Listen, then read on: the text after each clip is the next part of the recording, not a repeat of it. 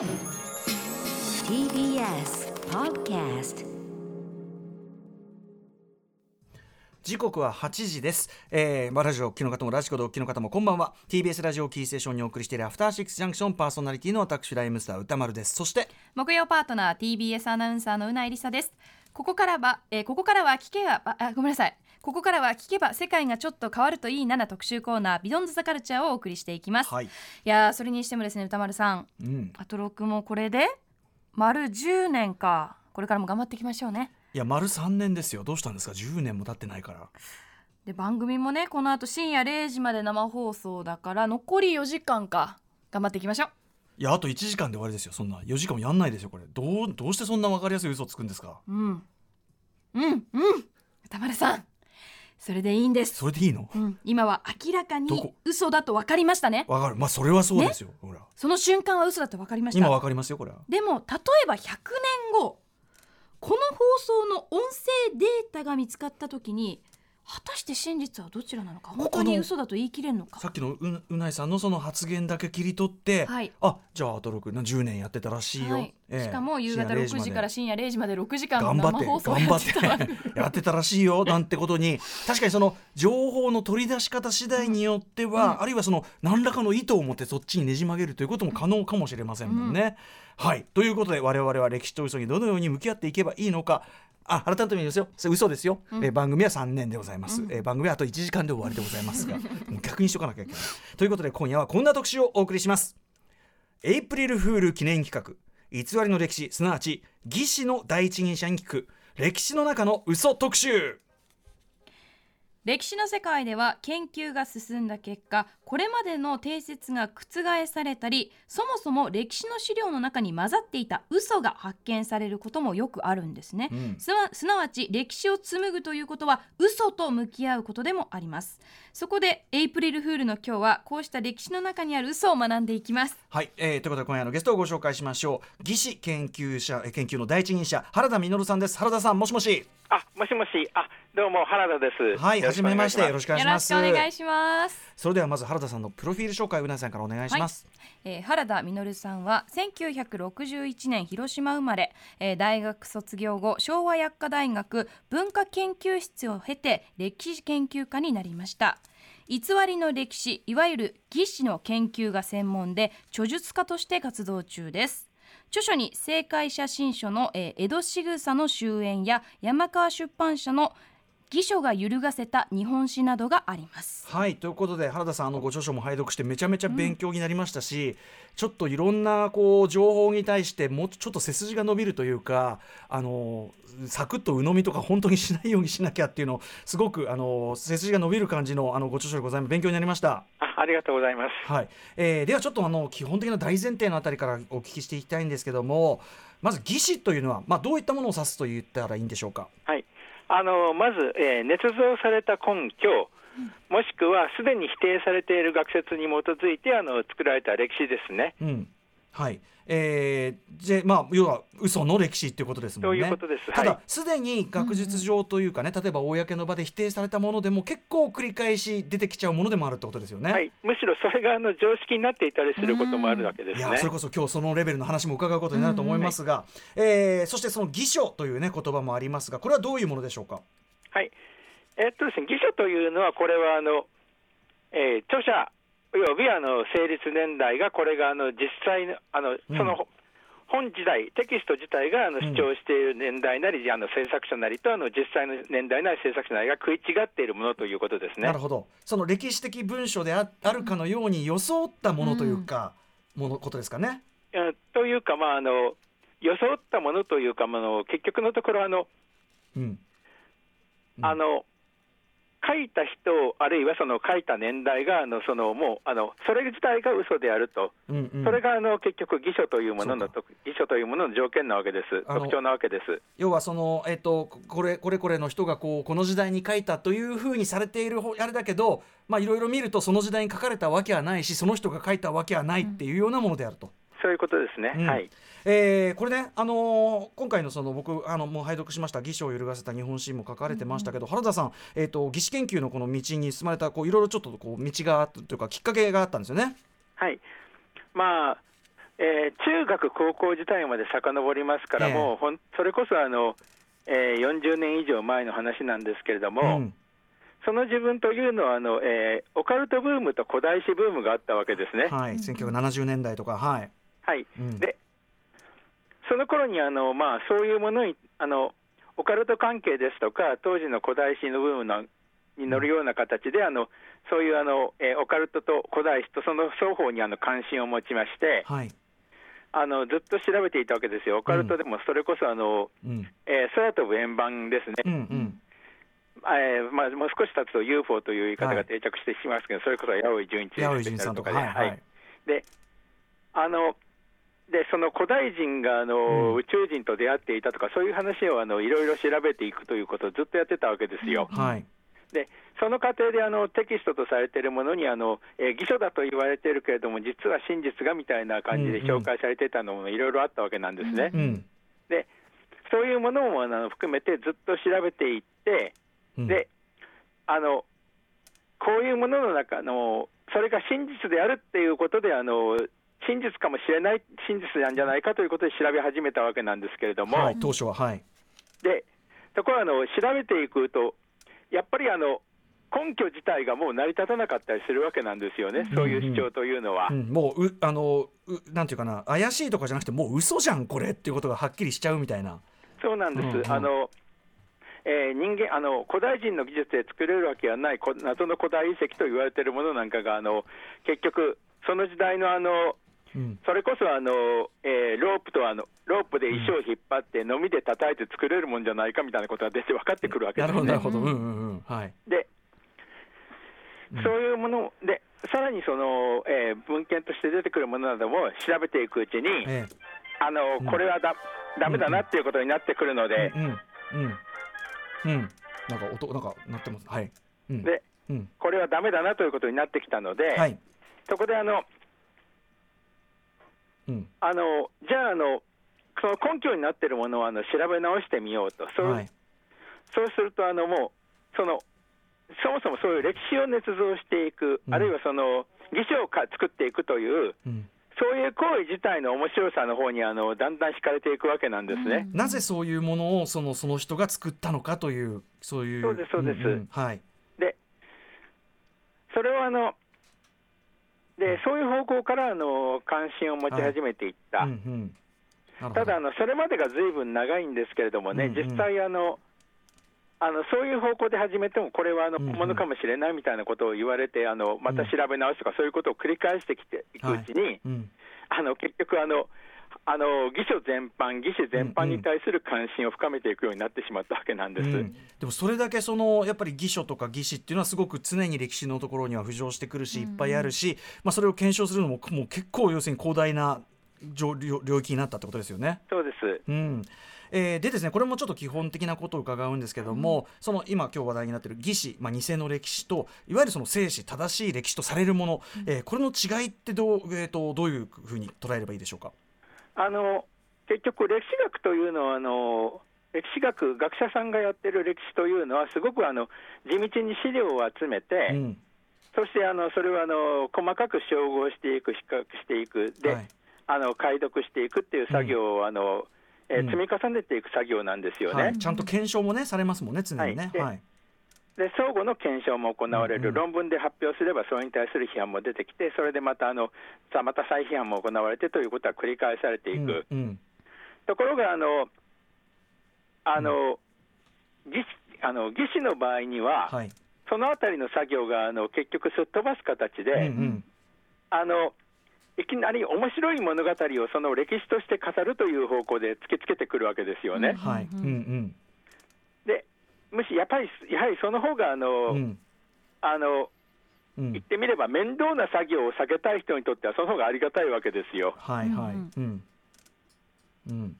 そうか。だからすごくそのキャッチーな主張みたいなところをボーンって出してしかもあの証拠があんまりないことそのものもそれはなぜならなんとかだからだみたいないろんな理屈をこねて、あの要はそれでその戦勝者が主張するというところだけが立っちゃうというか。そうですそうです、うん。はい。でしかもね我々その受け手というか例えば読者であったりというところもなんかそういうあそうなんだみたいなところ我々がこういちいち検証するわけじゃないから、うんうんそこだけがこう流布してしまったりとかっていうことで広がっていっちゃったりするってことですね。はい。うん、だからあの歴史というのは当然その問い直されたりそのかつてこうだとされていることがひっくり返ったりするけどそれはあくまで検証地道な検証の果てにあることでそういうこういわゆる生死とやっぱり義士はそのあのなんていうかなに同じようなもんだとかせ相対化できることじゃないってことですね。はい。うんえーでですねその、えっと原田さんがやられているその義士の研究これを研究する意義というのはどこにあると原田さんお考えでしょうか？はい。あの一つには、まあ、あの私自身はそれがまず面白いからやっているというのは大きいんですけれども、ええただあの、えー偽の歴史というものが広がっていくことによってあの、うんその社会にあの害悪を与える可能性もあるんですね。はい。という例えばあの、えー典型的なのは1990年代前半にあの流行したオウム真理教という、うんあのうんはい。あのうん。あれもあの一応ヨガ、ヨガスクールから始まったんですけれども、うん。それが大きくなるきっかけには、はい。あのえー超古代文明にが、超古代文明の継承である、超古代文明は超能力文明だった、我々はその継承者であるという、うん。そういう発想が入ってきていた、はい。それから終末論というのも、終末論というのは、あのこれ、未来の、あ終末論予言というのはあの、未来に起きる確定していることが、あのうん。すでに過去にあの言われていたということで、言ってみれば、あのうん。それ自体あの、あの歴史の捏造なんですよね、未来の歴史の捏造なんはいですよ、はいはいはいそうか。終末予言というのは、んんうんそういうものをあの、えー集めていくことによって、言ってみれば、あのその、えー義士のあの義士のあのその伝道みたいなものを作ってしまったのがオウム真理教だったわけなんですね。もう。いろんな義士とか義書とかの継ぎはぎでできてるっていうのもね、その義書がいるかった日本史でも書かれてて、はい、うん、で、オウム真理教は、まああの、オウム真理教はマイナーだったんですけど、ひょあのうん、ひょっとしたらもうあのメジャー、かなりメジャーなというか、あのそのそれぞれの国の国政に関わるようなところにまで、そういうあの義士、義書の影響が、うん、あの蔓延する場合もあるわけなんですね。はい、うん、で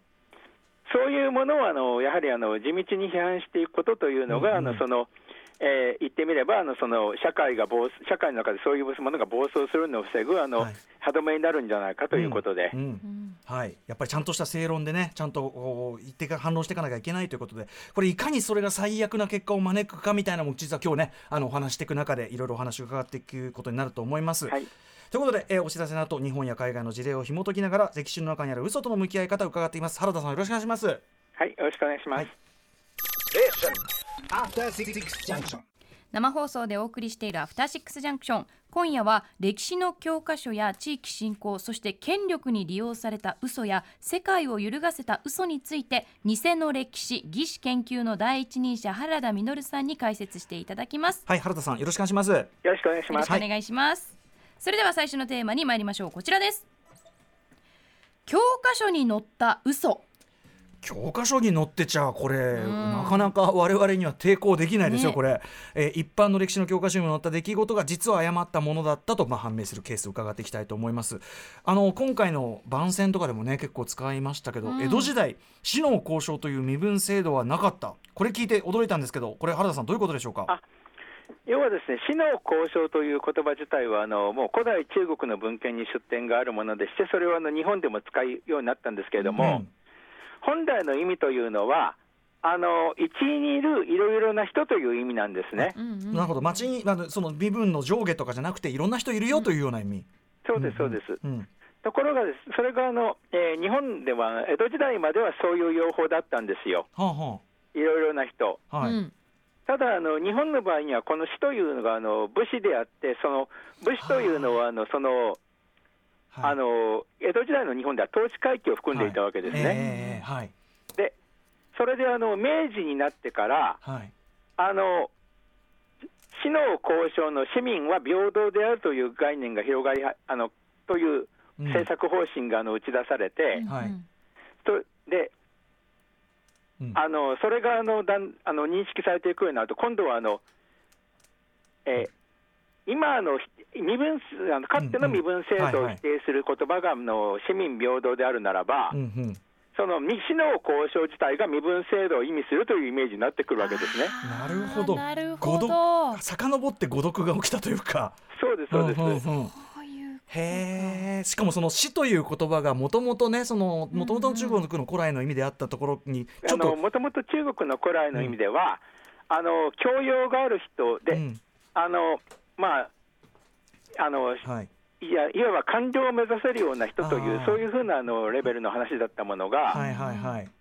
うんうんうん。それがあのあたまたまの日本の場合には武士とはい。うんいう意味になって、その武士がさらにあのその統治階級の中を組むあのうん。中に入ってく、あのを組む組むものになっていくことによって、意味が変わっていったわけなんですね。なるほどね。これはだからその明治時代のそのもう市民としてその全員平等ですよというある種そのイデオロギーをあのルフさせるためにこうそこがこう強調されちゃったというか。というか、ルフしていく過程で誤読が生じたわけですよね。うんうんえこれ何年ぐらい前に教科書からなくなったんですか？私の時はまだ死の交渉うんあったんですけども、うんうんいや、これはまああの割とつい最近ですね。へえそうなんですね。これはそのやっぱりその歴史学者の皆さんからこれおかしいよっていうのがちゃんと出たってことですか？はい、あの要はあの身分制度をあの教科書に載せるのは当然だけれども、うんうんそのあの表現として死の交渉という言葉を使うのは適切ではないということになったわけなです。なんるほどね、確か身分制度そのものは当然あったけども、うん。えそれが死の交渉という、うん。うんあれで当時じゃあ使われてたか意識されてたかっていうとそうじゃないよというかね言葉違うよということだ、勉強になります。そういう意味なんだね。死の交渉という身分制度はなかった、なるほど、えー、他にこんな感じのはい、うん、ごめんなさい。えー例えばあの慶安の触れ書きというのが、あの昔の教あの以前の教科書にはあのよくあの江戸時代のあの幕府の農民統制を示すあの、えー証拠としてあのよく取り上げられていたわけなんですけれども、はい。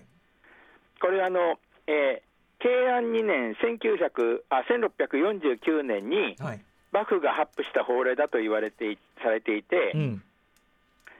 あのえーとにかくあのそのえあの、えー農民というのは地頭や代官に対してあの服従するように、それからあの、えーお茶やあのお酒も慎み、あの着るものもあの、えーあの過敏に走らずあの、朝から晩まで働くようにということをあの、ええ。定めた文書があの発布されたんだと。うんでこのそのぐらいあの江戸時代の農民統制は厳しかったんだということで、あの使われていたんですけれども、はい。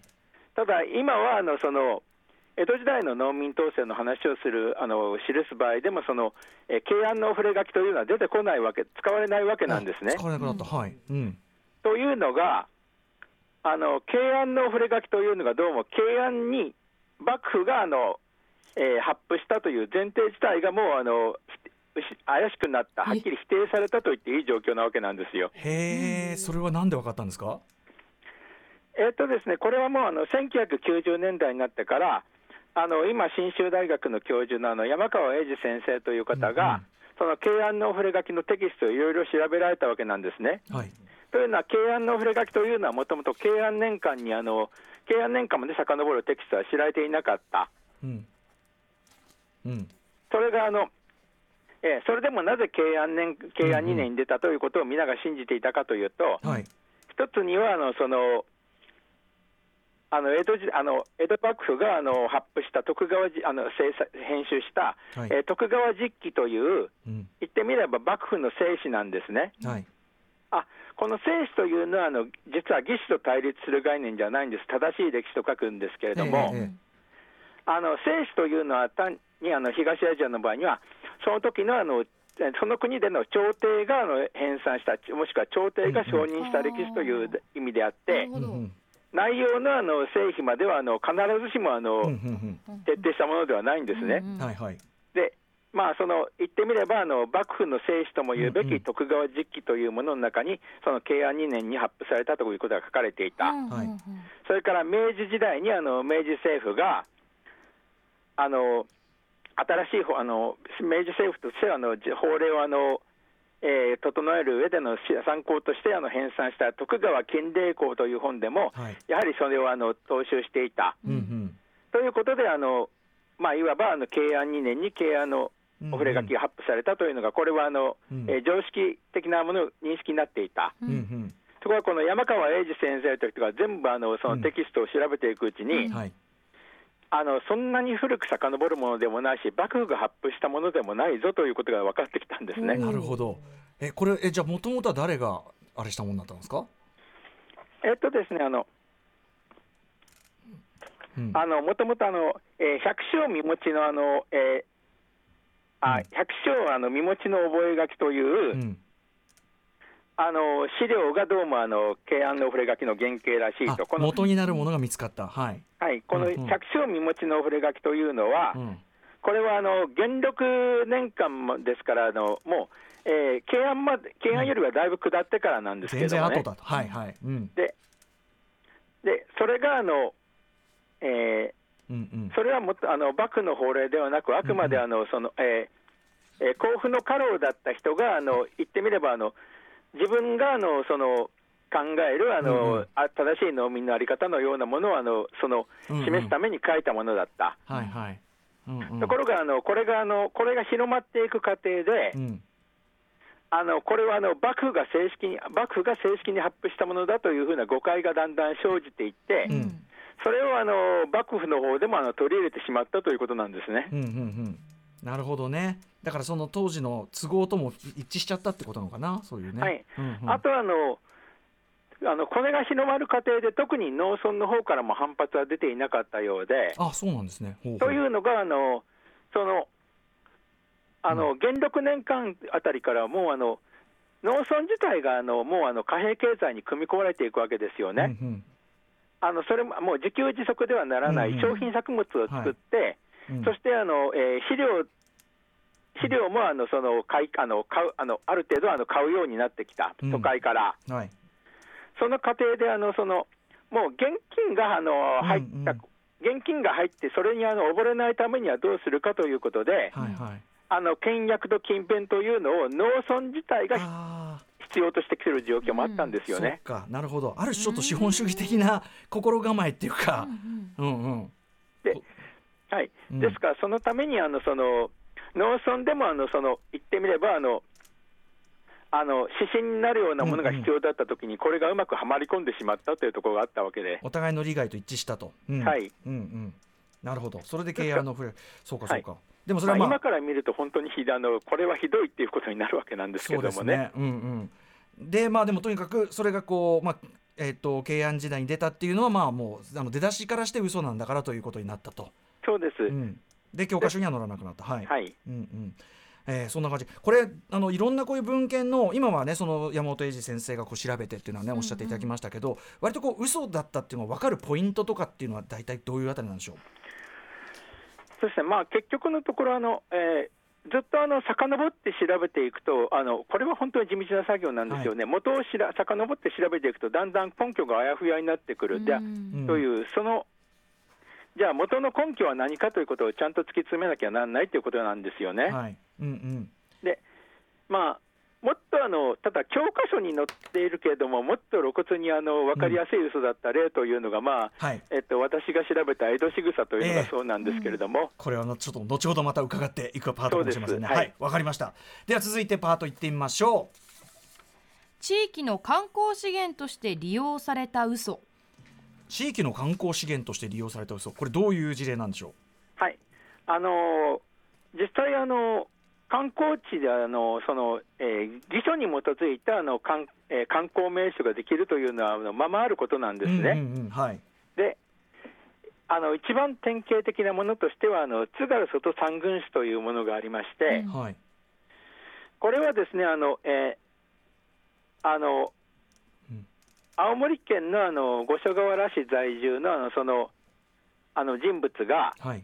あの言ってみればあの、あの小遣い稼ぎというか、結局、この人はもうほとんどあの、えー定職なしであの生涯それをあの自分が書いたものをあの、うん。本物のあの歴史あの古文書だとしょ、古文書古文記録だと称してあの売るこ売りつけるあの、あるいは対あの人に貸すことでそれであの、うん。生計を立てていた人物なんですけれども、えじゃあもうその量量産偽書偽書量産化というか。そうです、そうです、その人があのけその人物があのあの借あのその村に作ったあの言ってみれば借金の型をとしてあの預けたものをはい。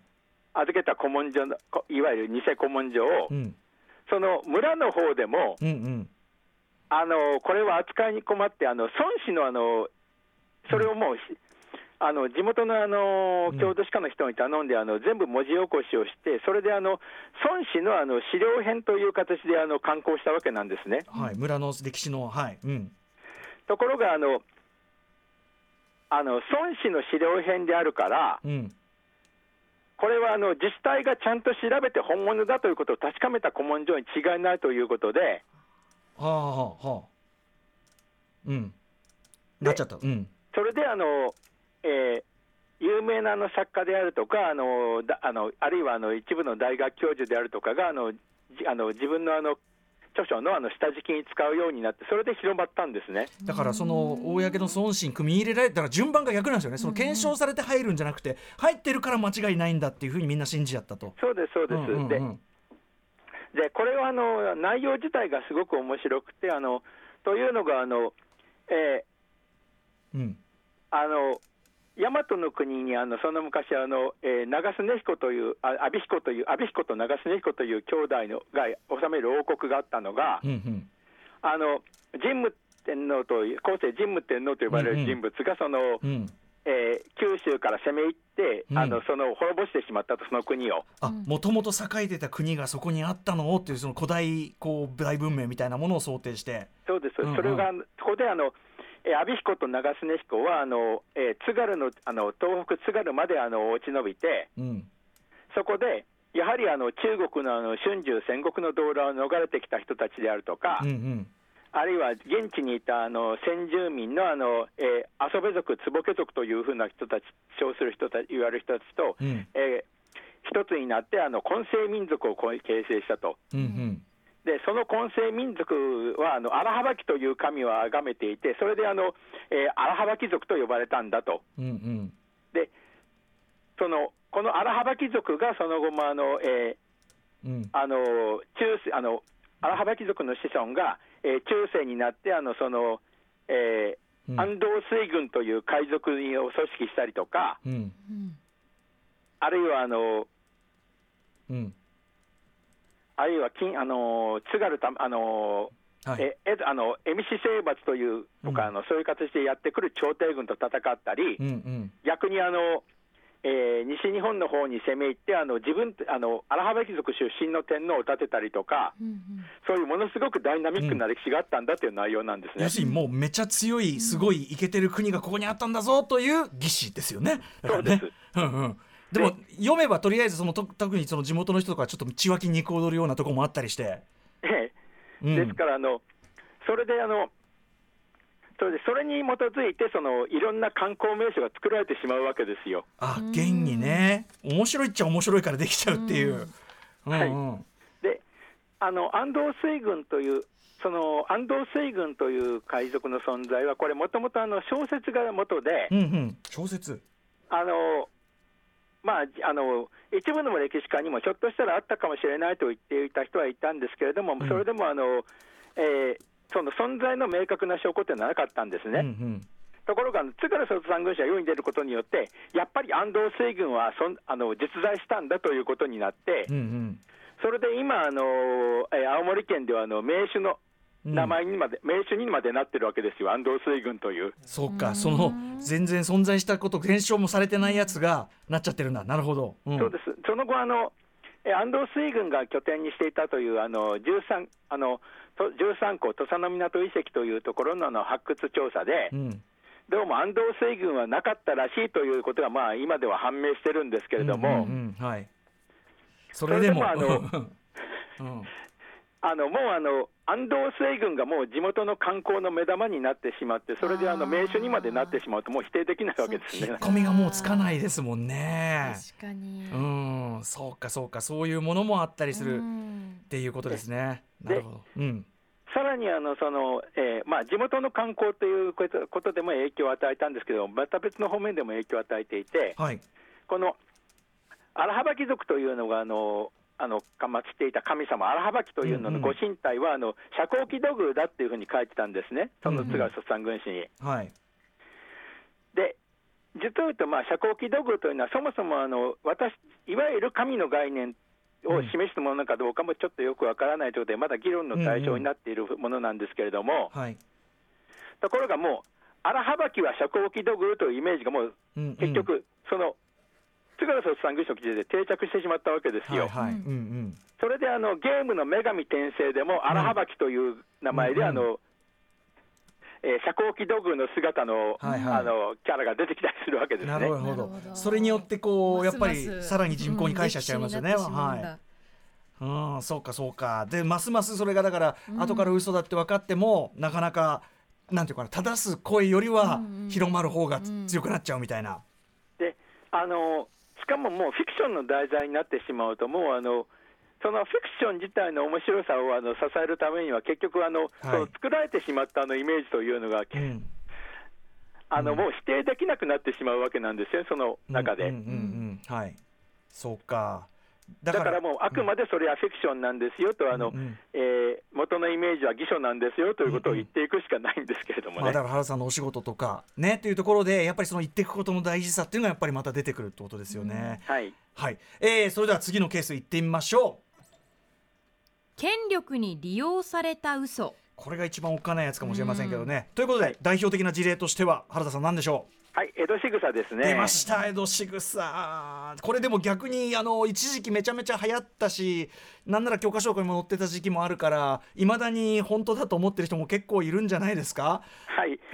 あの、はいあの特に大きかったのはあの、えー、0年代の半ばぐらいであのテレビコマーシャルになったりとか、はいそれから東京メトロのあのマナー啓発ポスターに使われたことですね。うーんあの江戸仕草のあの主だった内容というあの、いわゆる江戸仕草のそのマナー的な要素というのは、はい。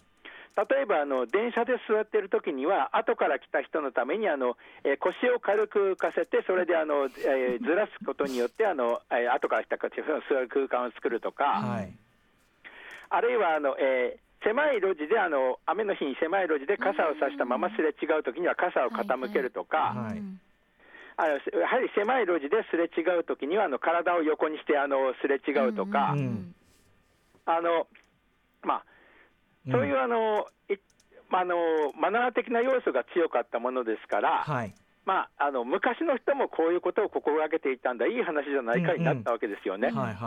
ただあの、実際に検証してみるとあの、江戸時代の生活でこういうのってでは出てこないんですよ、本当に。うんうんうんうん、大体ねそんなあるんだったらそんなの昔のいろんなのに出てくるはずですもんねだってね。はいうん、でそれから江戸仕草はあの本当に電車の中でのマナーというのがすごく多いんです。確かにあるわけがない で東京メトロ用 東京メトロ用が多い。はいはい。そうです、そうです。うんうんで、あの傘をあの傾けるにしても、あの和傘であればあのすれ違うときにはあのその、えー洋傘はスプリングで固定してますから、あのえー傾けた方が早いんですけど、和傘であればこう、すぼめた方がね。えー閉じた方が早いんですねうんうんうんうんはうん、そりゃそうだ。うん。ということで、あのどうもこれはあの江戸時代の生活と合わないと。うんうんうんで実際はそのそのテレビコマーシャルにもあの使われていたあの、えー山口明画伯のあの江戸仕草イラストというのは、うんうん。これ実はすべてあの昭和の風俗で描いてるんです。ああなるほど昭和なんだはい。ですからあの山口明画伯はあのその江戸仕草のあのイラストを依頼されたときに、これはあの、えー江戸時代のあの風俗であればあのあ、風俗とは全く合わないなということをちゃんと察知察した上であの描いてるんですよねあ。要するにそのまんまじゃ絵に描けなかったからこれ昭和にしないとおかしいよっつってやったわけだなるほどなるほど さすが山口明さんはそう気づいたとはいそうです。うんうんうんこれじゃあ誰が言い出したんですか？はい。えーそもそも言い出したのはあの柴光明という人で、うん。あの1970年代ぐらいからその、えー自分たあの自分のお弟子さん筋の人たちに対して言ってたんですね。最。近じゃないですか？めちゃくちゃ。はい。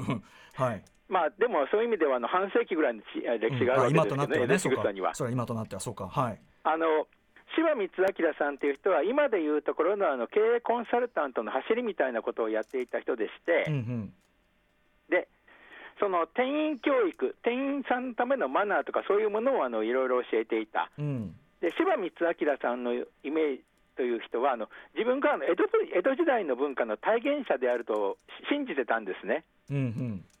ですから自分の考えることを自分の伝えてきたことはそのまま江戸江戸江戸文化なのだと。うん。そこからあの江戸仕草というものは出てきたわけなんです。なるほど。じゃあもう彼の考えるっていうかことなんですね。です。うんうんうん。であの柴さんっていう柴光明さんはあのその、えーコインロッカーベビーをあの集めてうん。それにあの江戸仕草によるあの、えーエリート教育を施すことで次世代のエリートを育てようとかそういうことを本気で言って考えてたなんか人なんですね。なんかもういろいろどこから物申していいのかなんかもうめちゃくちゃですねなんかね。はい。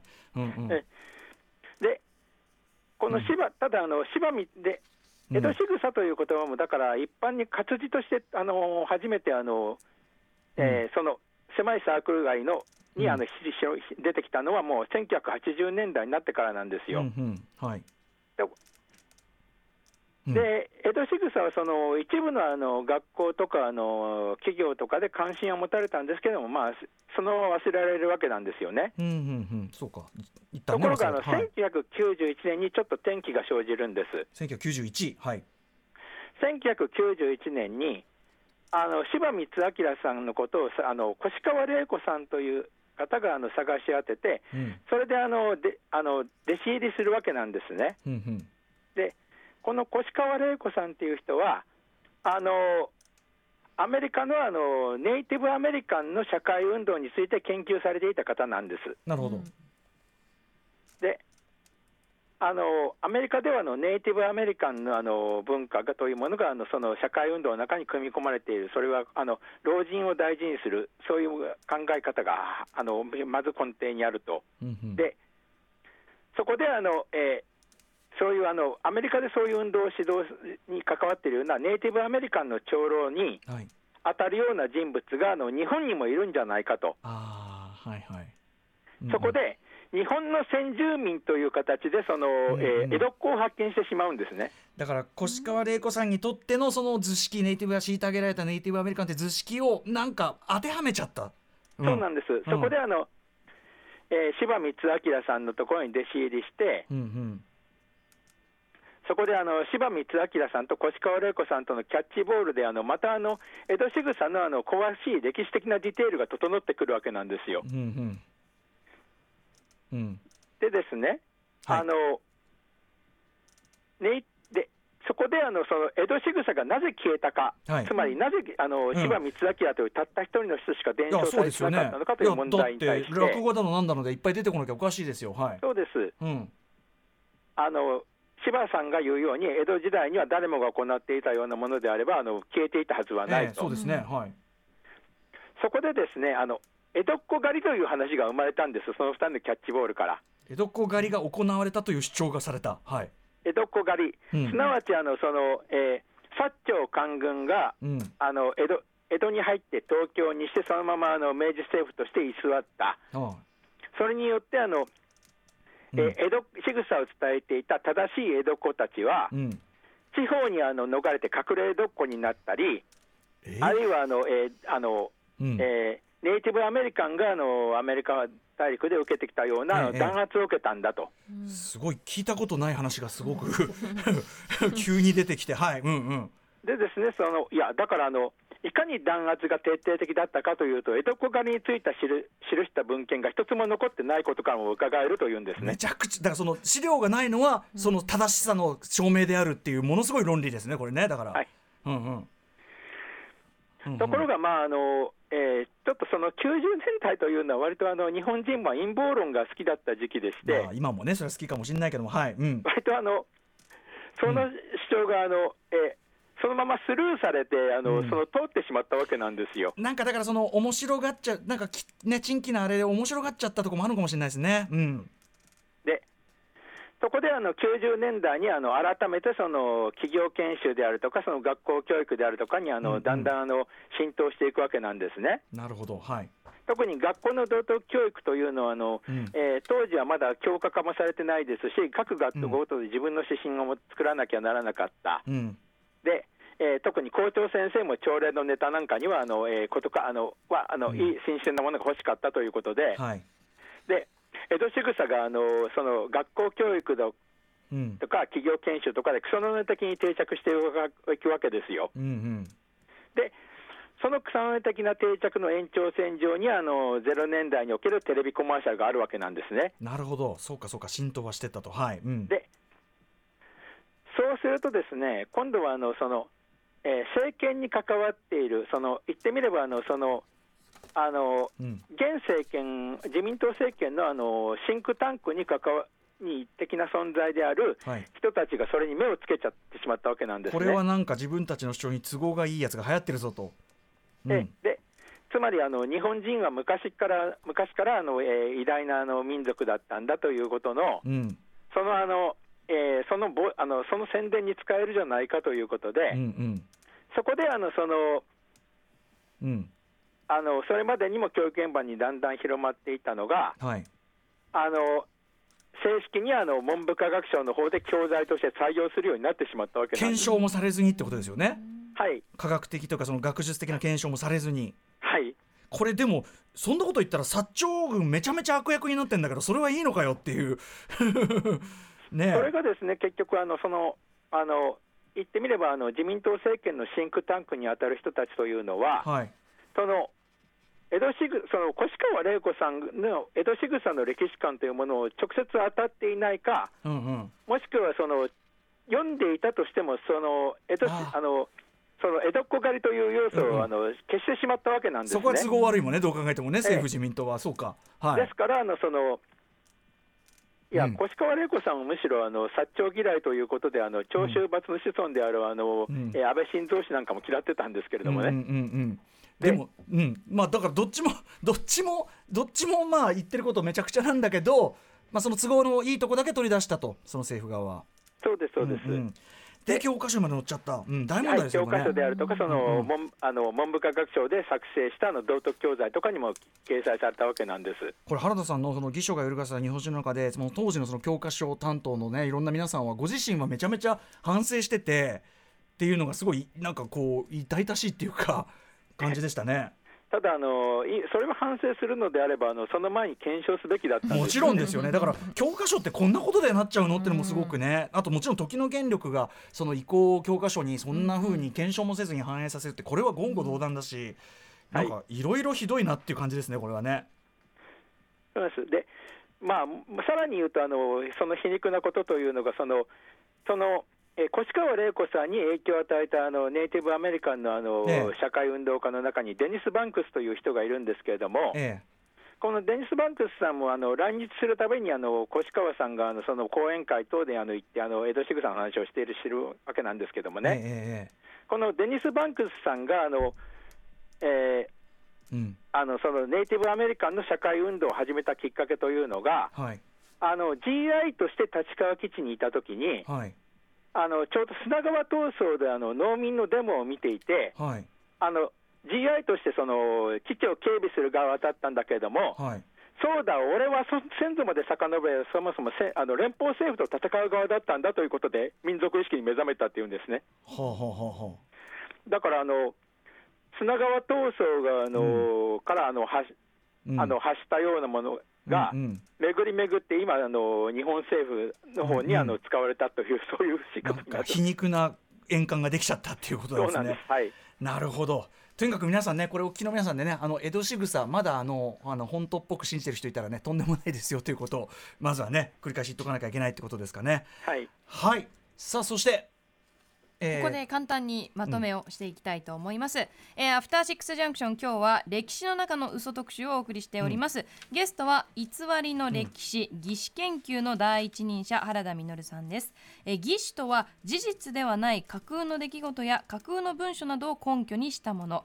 歴史学が日々の地道な検証を重ねるのに対してそういった過程をすっ飛ばしてセンセーショナルな結論を導くので現状に不満を持つ人たちなどに利用されがちということなんですねまた自治体や政府など義士を利用する人さらに思惑があるのもポイントですはい。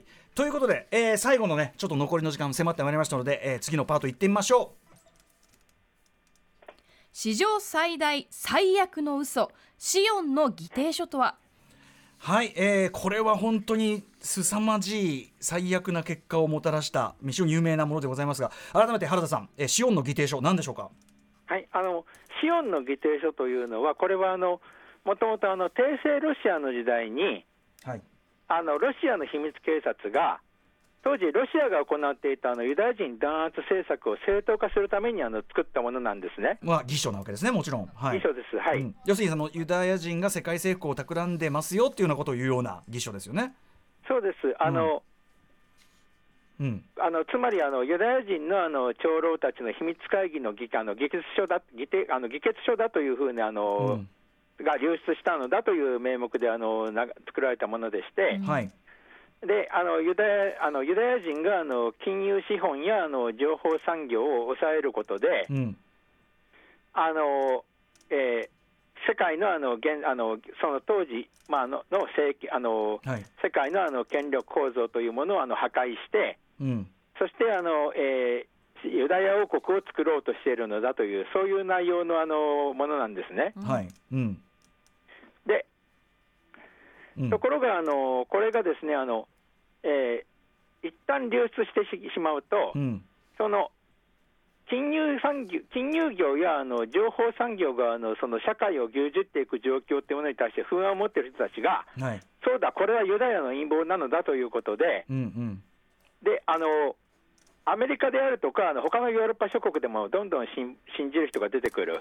これで順番から言えばユダヤ人はそのいろいろこう差別とか抑圧を受ける中であのまああの金融業とかその当時のマスメディアっていう今とは全然立ち位置違う。そこにいあのなんていうかな活路を見出すしかなかったっていう順番ですよね本当はね。はい。うん。なのにということですよね。そのだんだんその金融とかメディアが力を持つに従ってその不満というのがをその逆転させていくというかね、はい。ことですよね。うん。そこであの、うん。あのまあ、アメリカでもあのハワード・ヒューズがあのそのばらまいたり、あのそのえーシオンの議定書をあの英訳したもの英訳して、それで解説したものをばらまいたりとか、いろいろあったんですけれども、はい。実はあのこれあの、かなり早い時期にあの、えー20世紀の初めのあのあのはかなりひあの広まり始めはいたはじ早い時期に、うん。もうあの当時のイギリスの新聞であのもうあのこれはあの元ネタが判明した、これは偽書だぞっていうことをその、うんえー報道してはいるんですね。もう最初の時点で嘘だっていうことはもうちゃんと公にされてた。うんはい、あの英語圏で広まり始めた早い時期にもへあの、うんあの否定はされていたんですけども、ところがあのあのむしろあのそのその否定自体の方が嘘なのだというふうにあの解釈するわけですよ、もうそれを信じてる人。そのねだってメメディアねそのメディアで否定してるから、そのメディアも牛耳られてんだからそりゃそうだろうみたいなことに、うん。もう出口なしだわこれ。